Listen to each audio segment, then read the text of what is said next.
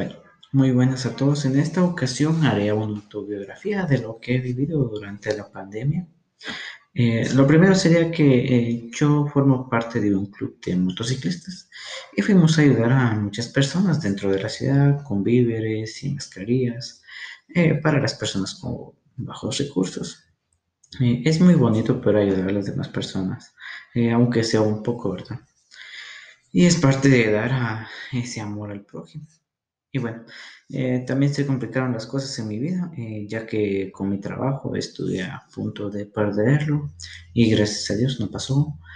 Pero como mi trabajo es de contabilidad, eh, eso se puede hacer desde casa. Eso me ayudó demasiado a no perder mi trabajo. por las restricciones que habían en el país, aparte de tener toque de queda, fueron y han sido meses difíciles porque mi sueldo fue rebajado, con mi familia también fue difícil, ya que mis padres son algo mayores y mi madre sufre de enfermedades.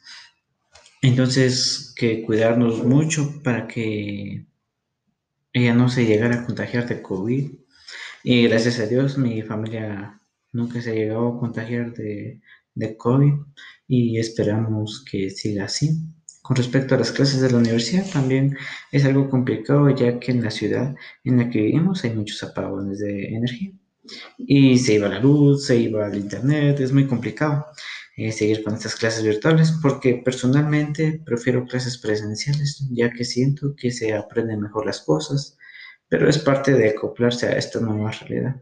Aunque en estos tiempos de pandemia he aprendido a cuidar mi vida, saber que puedo tener un propósito en esta vida a que nosotros como seres humanos necesitamos relacionarnos con otras personas, pero son cosas que pasan en la vida y que hay que saber cómo sobrellevarlas para que podamos superarnos día a día y así obtener bendiciones en nuestras vidas para que podamos ser mejores y ayudar a las personas que nos necesitan, eh, ya que hay personas que pueden estar en peores condiciones que nosotros.